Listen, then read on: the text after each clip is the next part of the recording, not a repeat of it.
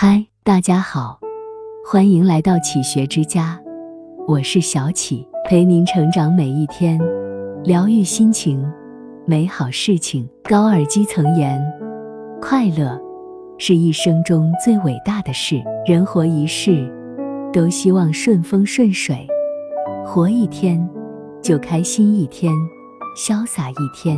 可是，人生不如意之事。十之八九遇到的人，不都是相处舒服；经过的事，也不都是称心如意。尝过酸甜苦辣，看遍世间繁华之后，方明白，真正活得快乐的人，一辈子做到三不露，越不露越有福。一财不露白。西汉司马迁在《史记·货殖列传》第六十九中曰：“千金之子。”不死于世，此非空言也。自古财帛动人心，面对财富利益的诱惑，人之初的善良早被抛到九霄云外。真正的人间清醒都深知，过于显露财富，往往会给自己带来不必要的麻烦。清乾隆年间，章丘有个财主马首富，土地多丰，骡马成群。这一年秋收时节。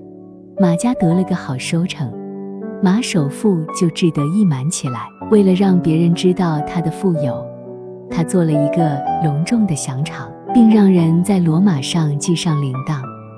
这样打场时，骡马拖着路犊来回走动，铃铛发出隆隆的响声，一定能传很远。诗词的世界深邃而迷人，加入我们的社群，一起解读诗词的奥秘。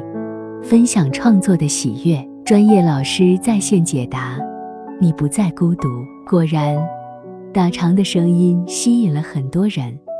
马首富吩咐下去，凡是来看打响场的，每人给一碗粥、几个馍，家里有的是粮食，不在乎这几顿饭。到了第五天，几名县役突然出现，以聚众谋反的罪名抓走了马首富。快要问斩时，县令突然出现，告诉马首富，经过调查，只是打响场而已，案子还有挽回的余地，但是必须为县令办一件事。原来，乾隆皇帝下江南巡游，路过章丘，县令想在乾隆路过的地方全部铺上绣金地毯。马首富暗自吃惊，马家不光有田产。店铺，还有几代人积攒下的一批黄金。考虑再三，为了保命，他只得说出秘藏黄金的地点。等马首富出了大牢，曾经的大宅早已被管家霸占的。马首富全家住在柴房里，日子过得一贫如洗。这正应了俗语说的：“天狂有雨，人狂有祸。”而真正清醒的富人。都懂得深藏不露，《道德经》有云：“观而不要，时时保持低调谨慎、谦卑豁达的态度，苦而自知，喜时不显，钱财方可守得住。过于显露自己的富有，会招来别人的争议，锋芒毕露，必定会成为众矢之的。二志不露权，格言联璧中说：有智慧者。才情决然不露。年少时的我们，可能崇尚世人以强做出头的船子，可木秀于林，风必摧之。不懂韬光养晦，只会让自己深陷困境，藏锋不露，声名不显。懂得收敛自己，才是处世的智慧。《三国演义》中，陆逊为孙权心腹，一生出将入相。功勋卓著，但比起周瑜的意气风发、锋芒毕露，陆逊为人却极为低调内敛。荆州之战中，吕蒙身体抱恙，由陆逊暂代统帅一职。上任后，陆逊不显山露水，以弱示敌，在写给关羽的信中尽是奉承之词。关羽也很快中计，判断陆逊不足为惧。于是放心调兵攻打襄阳，谁知吕蒙此时率领精锐部队，一举拿下守备空虚的荆州，使得关羽败走麦城。后来，刘备伐吴时，连诸葛亮都说：“陆逊此人极善藏，十年铸剑，不露锋芒。”可刘备没有当回事。见陆逊率领的大军避战撤退，他设立数十座营寨，一心决战。最后，陆逊火烧连营。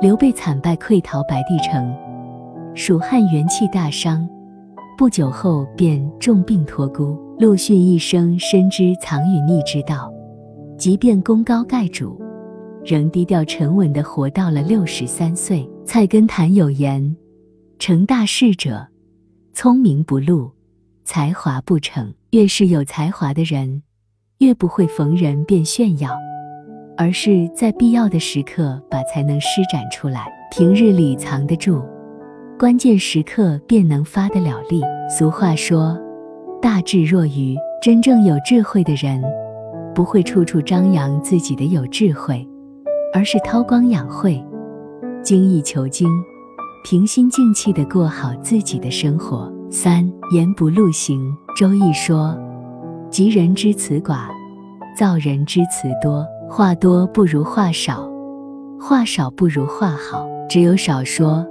多做事，才会避免祸从口出。东晋时，黄门侍郎王子猷携兄弟三人拜访谢安，与谢安交谈时，子由和子仲话非常多，而子敬则只是寒暄几句。三人走后，谢安家中的一位客人问谢安。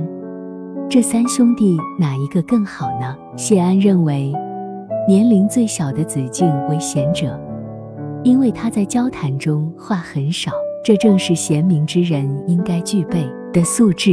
而另两兄弟则属于急躁之人，因为他们不仅话特别多，而且态度上比较毛躁。《论语》中有云：“君子欲讷于言而敏于行，喜时之言多失信。”怒时之言多失礼，话多时，无意间就会暴露缺点，还会因自己一时的喜怒，说出的话有所不妥。少言多听，于外人来说是一种谦卑和低调，对自己来说，亦是内心的安静和丰富。这是一个过度展示自己的喧嚣世界，少言行事，才是真正的人间清醒。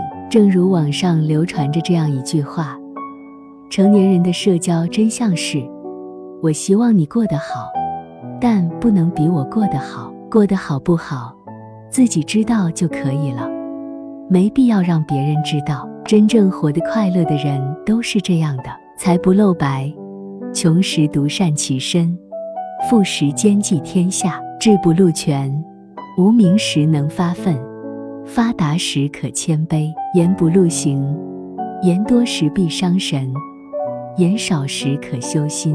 愿我们都可以人品兼具，守住道德的底线，每天过得丰盈快乐，与未来美好的自己撞个满怀。这里是启学之家，让我们因为爱和梦想一起前行。更多精彩内容，搜“启学之家”，关注我们就可以了。感谢收听，下期再见。